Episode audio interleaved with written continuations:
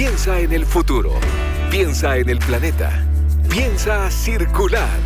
Para hablar de sustentabilidad y economía circular y hacer las cosas de la mejor forma. Piensa circular en cooperativa con Jorge Lira y Claudio Macías. ¿Qué tal? ¿Cómo están? Bienvenidos, bienvenidas. Arranca un nuevo programa, un nuevo capítulo de Piensa Circular. Todas las semanas nos juntamos para hablar de economía circular, de sustentabilidad.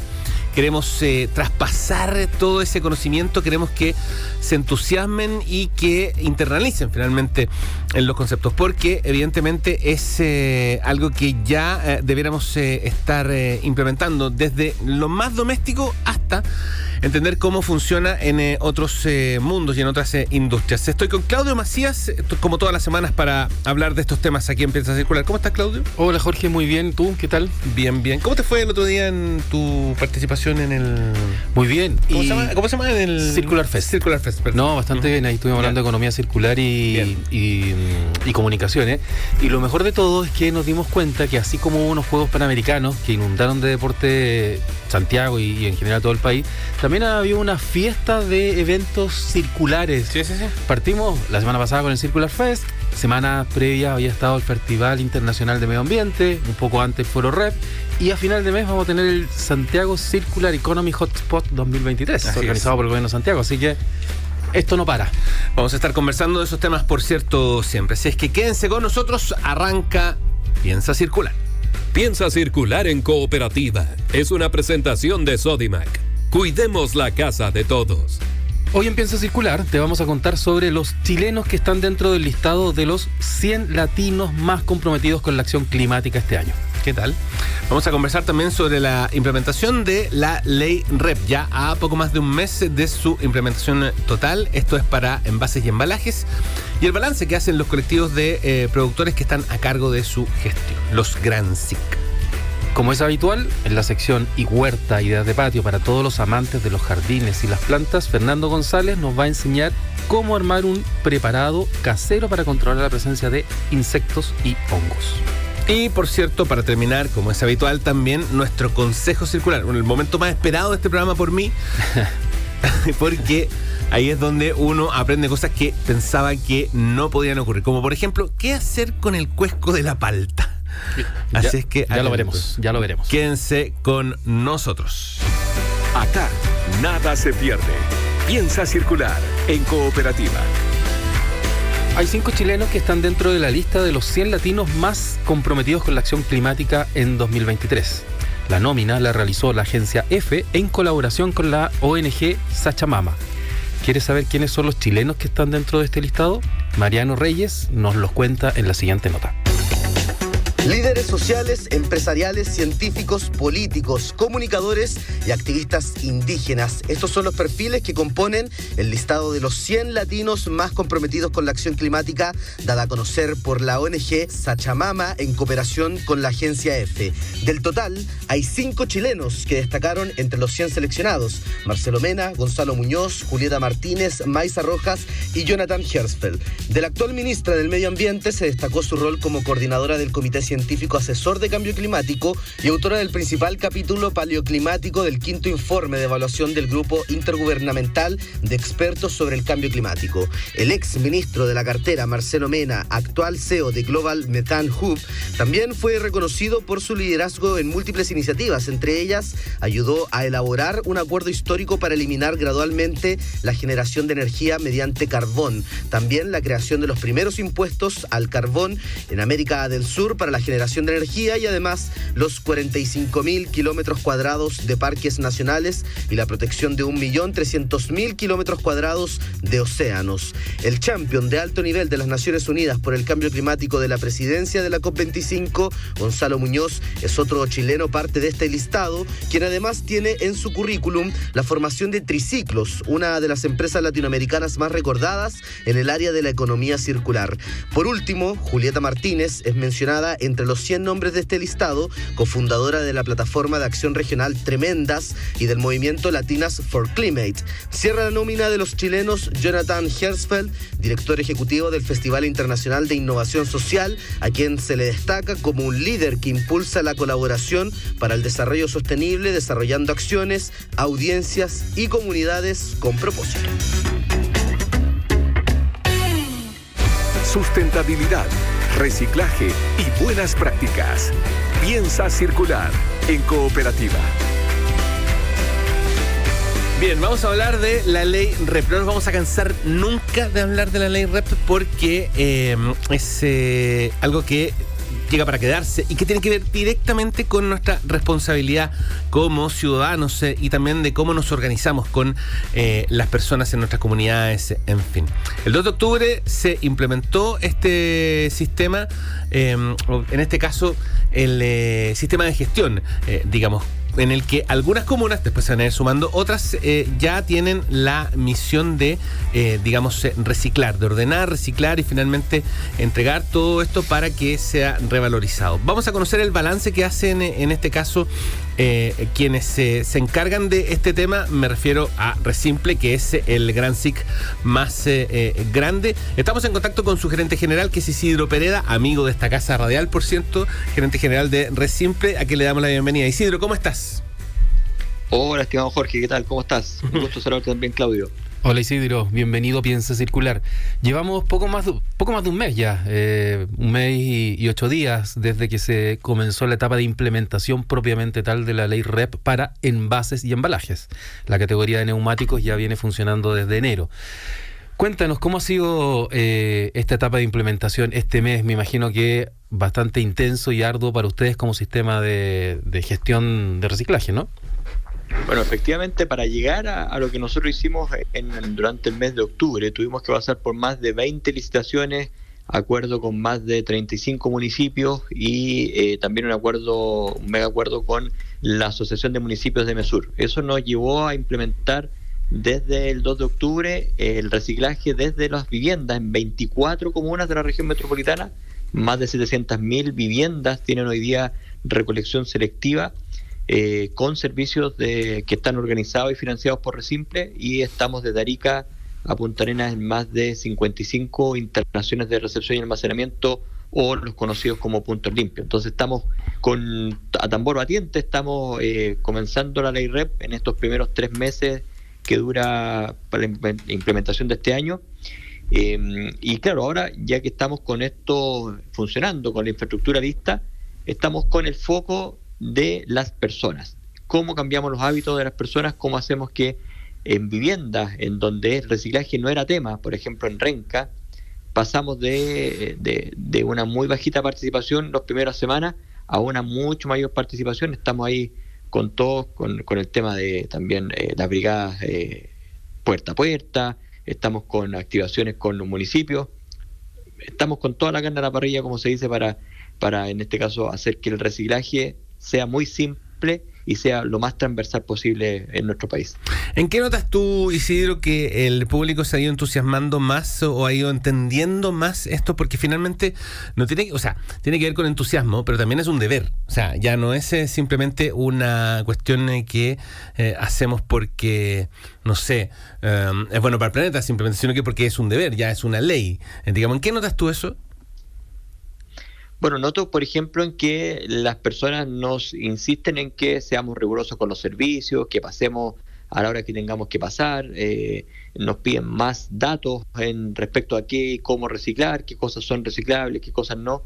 Hay un montón de personas que están sumamente entusiasmadas, sobre todo en municipios que llevan un montón de tiempo haciendo esto. Por ejemplo, las personas de Providencia, hoy día vemos un entusiasmo desbordante por este tema y nos parece extraordinario y, vamos a ir mejorando cada vez más para llenar todas sus expectativas de manera de que podamos tener eh, hoy día los servicios en la totalidad de la comuna. Hoy día eh, Providencia estaba en cierto lugar el servicio de reciclaje de ellos, nosotros lo estamos llevando a la totalidad de la comuna, pero ahí estamos con una efervescencia tremenda y eso, eso es un ejemplo que ojalá que muchas más comunas se vayan también contagiando porque de esa manera vamos a ir ganándole a la basura, vamos a ir botando menos residuos a la basura y vamos a ir teniendo una economía circular cada vez más potente en nuestro país.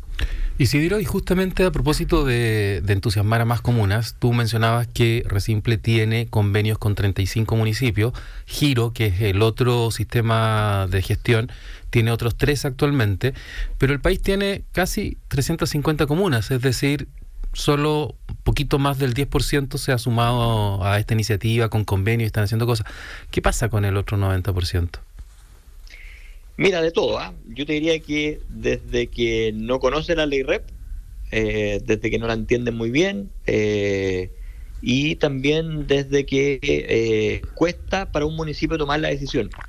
Para más o menos nos cuesta a nosotros aproximadamente entre 6 y a 8 meses desde que contactamos un municipio hasta que firma un convenio de colaboración con nosotros. Un convenio de colaboración que básicamente señala que nosotros vamos a organizar y financiar, es decir, vamos a pagar todos los servicios de reciclaje que vamos a hacer en la comuna, vamos a hacer educación medioambiental, eh, vamos también a, educar, a, ojalá también llegar a, la, parte de los colegios. Eh, entonces, claro, desde el punto de vista para el ciudadano, para el vecino, es una tremenda noticia que nosotros lleguemos porque vamos a llegar con servicios de reciclaje que son gratuitos para, para todo el mundo. Eh, pero esto cuesta entenderlo de repente por parte de los municipios y eso ha hecho que esto sea mucho más lento de lo que esperábamos. Nosotros esperábamos que una fila de municipios nos dijera, oye, yo quiero partir este año con ustedes, quiero ser el primer municipio que tenga la ley REP operando. Y, dicho sea de paso, el único municipio que hizo eso fue Renca. El resto de los municipios fue mucho del puerta a puerta. Hemos estado, como señalo, muchos meses detrás de muchos municipios para que podamos nosotros implementar estos servicios de reciclaje a lo largo del país. Sí, pues porque como bien dice Isidro, eh, hay comunas, por ejemplo, no sé, Providencia, que lleva un tiempo trabajando este tema e independiente de la ley REP, ya venía transitando hacia, hacia eh, cierto sistema de reciclaje que ahora se ordena a través de este Gran SIC. Pero había comunas como Renca, por ejemplo, en las que esto no existía. Y ahí el alcalde Castro ha sido bien enfático porque efectivamente él estaba a la cabeza como de tratar de que la gente entienda que esto es algo, digamos, eh, que, como les decía yo, es un, es un, deber. Entonces, me imagino que ahí debe ser entretenido, interesante ver cómo, cómo algunas comunas, eh, como Providencia en este caso, se tienen, tienen que adaptarse menos que otras que tienen que adaptarse mucho, mucho más, ¿no? Efectivamente, claro. Eh, y hay otros ejemplos como Independencia. En Independencia el alcalde nos dijo, yo creo que hagamos esto con recicladores de base. Bueno, ahora tenemos operando recicladores de base, eh, retirando desde las casas envases livianos, cartones, vidrios y operando dos puntos limpios en la comuna de Independencia. Entonces, eso es súper potente porque finalmente esto es un traje a la medida, que lo hacemos en conjunto con cada uno de los municipios, conjunto con su equipo medioambiental y elaboramos un servicio de reciclaje ad hoc para el municipio, porque no da lo mismo estar operando en un municipio que tenga muchas eh, viviendas en altura, departamento, o en un municipio que está muy cerca del mar, de la cordillera. Cada cosa acá nosotros lo tratamos de hacer como un, traje a la medida, pero aquí es, vital el power de la alcaldesa o el alcalde que lidera el municipio. O sea, si el alcalde o la alcaldesa lidera el municipio, lo tiene clarito, esta cosa funciona muy, muy sencillo, muy rápido y nos permite ir abordando, como tú bien señalabas, ojalá nosotros nuestro plan de gestión es que en cinco años podamos tener en cada una de las comunas de nuestro país algún servicio de reciclaje operando. Recolección desde las casas, puntos limpios, puntos verdes. Pero para que eso pase, necesitamos previamente tener un convenio con el municipio que, como bien señalo, es muy sencillo y, finalmente lo que permite a nosotros es pasar por el territorio y establecer estos servicios de reciclaje para la comunidad. Entonces, ahí tenemos un desafío importante, que en cinco años tener al 100% de los municipios involucrados en alguna tarea de reciclaje. ¿Qué otros desafíos están abiertos en este momento? Claramente la participación ciudadana. O sea, yo diría que por más que tengamos los convenios listos, tengamos la, toda la operación andando, si uno de cada diez recicla, esto no va a resultar. Y hoy día uno de cada diez de personas en Chile reciclan y por lo tanto tenemos que avanzar en que ya no sea tema de que no tengas un punto limpio cerca, que no tengas un servicio de recolección, que no sepas qué y cómo reciclar. Eso tenemos que irlo ya dejando en el pasado para pasar a la acción. Para pasar a la acción es decir, ¿sabes qué? Ahora ya estamos en un 50% de participación ciudadana y esperamos prontamente llegar a un 60 o 70. Pero estamos empezando en Chile con tasas muy bajitas de personas reciclando. Y eso nos tiene muy ocupado hoy día. Pero también ahí uno se hace realmente la pregunta ¿qué es primero? Porque un reciente estudio de, eh, de GFK, Reciclando, eh, mencionaba que la gente no estaba reciclando porque no sabía cómo hacerlo, le faltaba educación, no sabía dónde estaban los puntos limpios, o porque no tenía cómo, cómo ir a un punto limpio y llevar cosas, es decir, faltas como de infraestructura y educación ambiental. Tal cual. Nosotros lo que esperamos, por ejemplo, en estas 35 comunas que estamos hoy día operando, es que al menos esas viviendas, esas personas que viven ahí, reciclen con los servicios que tenemos operando. O sea, si nosotros tenemos en 24 comunas recolección desde las casas, el restarse reciclar ya es una tarea más bien propia de cada vecino.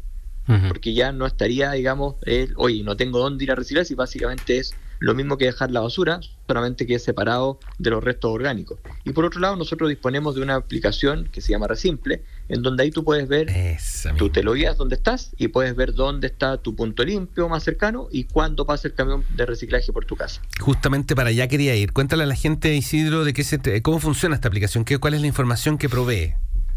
Claro, la aplicación eh, funciona cuando uno dice, oye, mira, yo estoy eh, en, tal dirección, ¿qué tengo acá? Por alrededor aparecen los puntos limpios disponibles, aparece si tú tienes recolección selectiva en, ese, en, en esa comuna, y también aparece una, una, una parte de eh, capacitación, una, una sección de educación, en donde hay varios videos que te señalan cómo reciclar, qué se recicla, qué lo que no se está reciclando, por qué no se recicla, qué pasa después con, cuando uno se lleva el residuo eh, para, para, las para las plantas de clasificación y de reciclaje, ahí hay mucho, mucho material disponible de manera muy sencilla para que el reciclaje se vuelva cotidiano. Nosotros tenemos que ganarle al, a la lata que te da reciclar o, o, al aburrimiento que hay ahí para que esto sea muy, muy sencillo eh, muy grato hacerlo y también que tú tengas claro que lo que llevamos no se, lo enviamos a reciclar. Sí, y lo otro, perdón, que se facilita mucho que eh, si bien en un edificio, por ejemplo, cada apartamento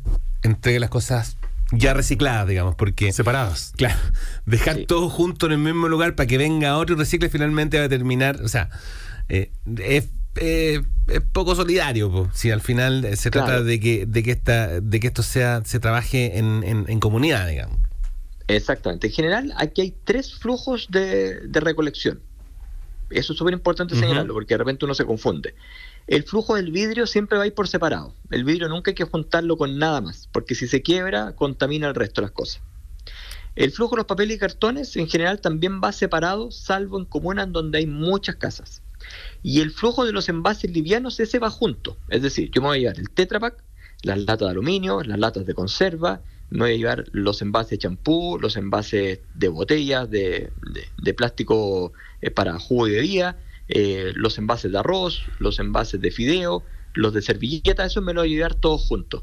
Y posteriormente yo eso lo voy a separar en una planta de clasificación. Porque si yo tuviese que enviar un camión por cada uno de los materiales que acabo de señalar, nos llenaríamos de camiones de reciclaje dando vueltas, sería muy poco costo eficiente. Entonces lo hacemos igual que los europeos. Nos llevamos estos tres megaflujos, envases livianos por un lado, papel y cartones y vidrios. En algunas comunas que tienen muchas casas, nos llevamos el cartón junto con los envases livianos y el vidrio siempre separado. Lo importante, que no lleven restos orgánicos, que no lleven restos de bebida, limpio, seco y aplastado el envase está listo para ser reciclado. Muy bien. Pero ahí también tenemos un, cambio también un poco de, cultura de reciclaje, porque hasta ahora en los puntos limpios los envases se separaban de acuerdo a su tipo de eh, plástico, por ejemplo, el plástico rígido con el plástico flexible, el Tetra Pak por otro lado, pero ahora le estamos diciendo a la gente que todos esos envases pueden ir juntos al camión de reciclaje. Eso también ahí provoca tal vez un poco de confusión, ¿no? Tal cual, lo que pasa es que por la falta de tecnología que teníamos en Chile, nuestra forma de aproximarnos al reciclaje fue a través de puntos limpios que la tarea de clasificar era tuya. Ya. Pero la verdad es que la tecnología para clasificar existe hace un montón de tiempo. Lo que pasa es que no había ningún eh, ente que lo financiara. Hoy día nosotros como sistema de gestión tenemos operando tres plantas de separación eh, acá en la región metropolitana que reciben estos materiales juntos y los separan por tipo de plástico, por tipo de metal, por tipo de cartón y papel, lo que facilita un montón de cara al ciudadano, porque si yo te digo en tu casa, sepárame por tipo de material, tendrías que tener 15 cestos distintos de clasificación, lo cual es impracticable. Por eso es que es importante señalar estos tres grandes flujos para que las personas también sepan que esto ya va a ser mucho más sencillo que antes vamos a tener una trazabilidad impecable, porque si nosotros todo lo que recolectamos no somos capaces de reciclarlo, no estamos cumpliendo las metas que nos señala la ley, la ley REP. Por eso que está, esto está súper bien alineado los incentivos, desde el que recolecta hasta el que recicla, porque todo cada material que yo recolecto tengo que reciclarlo para que me para poder cumplir las metas.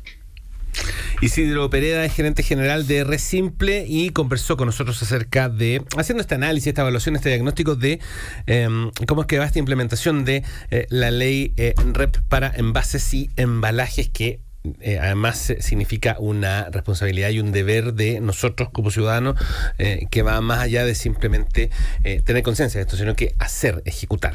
Isidro, muchas gracias. Muchas gracias, Jorge y Claudio. Un abrazo grande. Igualmente, que esté muy bien. Chao, chao, que esté muy bien. Chao, chao. De economía circular, sustentabilidad y nuevas prácticas. Piensa circular en cooperativa. Si postulaste con tu organización social, te contamos que ya puedes conocer a los beneficiados de este año 2023. Ingresa hoy a construyendosueñosdehogar.cl y descubre si eres uno de los seleccionados. Sodimac Cuidemos la casa de todos. A esta hora, las ideas son de patio, de terraza, de balcón, de jardín y de huerta autosustentable. Y ahora, en nuestra sección Huerta, Ideas de Patio, para todos aquellos que aman las plantas y los jardines, Fernando González del Vivero Laguán, que está en Calera de Tango, nos va a enseñar cómo preparar una mezcla que nos permita controlar la presencia de insectos y hongos en nuestras plantas. Hola, ¿cómo están? Eh, hemos pasado un periodo en donde tenemos lluvias, sol, eh, temperaturas bajas, temperaturas altas, entonces la proliferación de hongos y la aparición de insectos está así como desatada. Entonces hoy día les voy a enseñar a hacer un preparado casero para poder controlar hongos e insectos blancos. Saquen lápiz y papel. Eh, Picamos dos cebollas, una cabeza de ajo.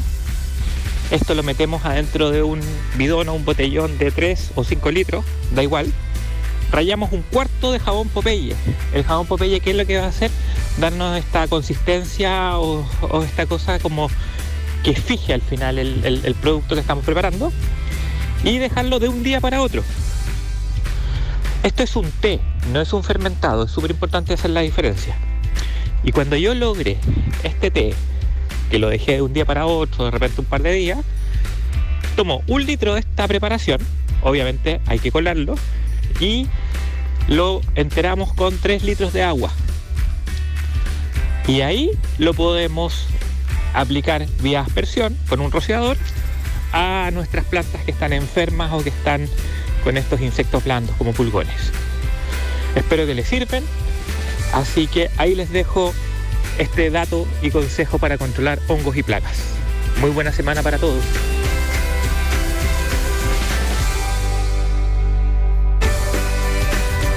Datos para hacer de este mundo algo más circular. Consejo Circular.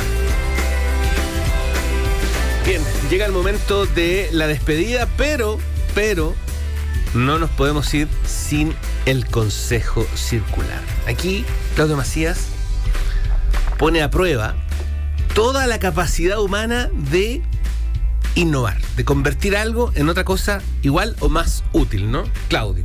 La creatividad puede estar al límite, ¿no? ¿Qué hacemos con los cuescos de la palta? Me imagino que te gusta la palta, ¿no? Pero por cierto que sí. O el aguacate. También. O el abocado. Como el 99% de las personas, porque a mí no me gusta. Yo no como palta. Eh, pero es una de las frutas más consumidas en Chile, que a pesar de su precio es altamente flexible porque se puede combinar con todo, ¿cierto? Incluso los brasileños la usan como una fruta dulce. Pero ¿qué hacemos con el cuesco? O se va a la basura o se va al compost. Pero tiene muchas propiedades que le hacen un ingrediente perfecto para las plantas de nuestro jardín, como si estuviéramos conectados con el consejo de Fernando González.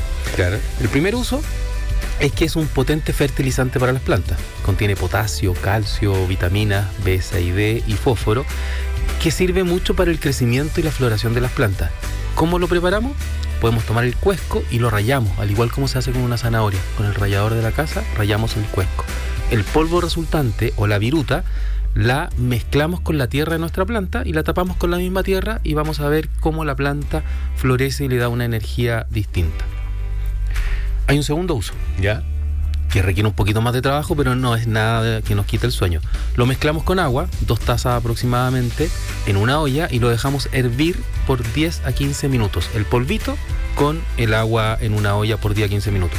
Luego el líquido que resulta lo colamos para separar el polvo, esta viruta del líquido mismo y eh, este líquido va a tener taninos y flavonoides que actúan como un repelente para insectos. Nos, eh, nos va a permitir eh, ese, ese, ese, ese uso. Después, el líquido lo mezclamos en una combinación de 1 por 3, es decir, una parte de este líquido con 3 de agua en un rociador y lo aplicamos directamente a las plantas, siempre por la tarde para evitar que se quemen con las gotitas y con eso las protegemos de insectos. Ya, esa sí me la sabía, esa sí me la sabía. ¿Con el cuesco de la planta? Sí. Mira, fantástico. Ahí tenemos dos buenos usos. Está bueno. Ya, entonces, ustedes se pueden, em, por cierto, que conocer estos otros consejos y mucha más información en materia de economía circular, que es el propósito de este programa, a través de piensacircular.com y también en las redes, ¿no? Arroba Piensa Circular en Instagram y en LinkedIn de la misma manera. Ya, pues eh, hasta aquí llegamos. Nos vamos a encontrar la próxima semana para seguir conversando acerca de economía eh, circular. Claudio, como siempre, un placer. Igualmente. Nos vemos el próximo domingo. Cuídense, ¿ah? nos vemos. Chau, chau. Que tengan buen día. Fueron los temas de sustentabilidad y economía circular que hacen girar el planeta. Piensa circular. Fue una presentación de Sodimac. Cuidemos la casa de todos.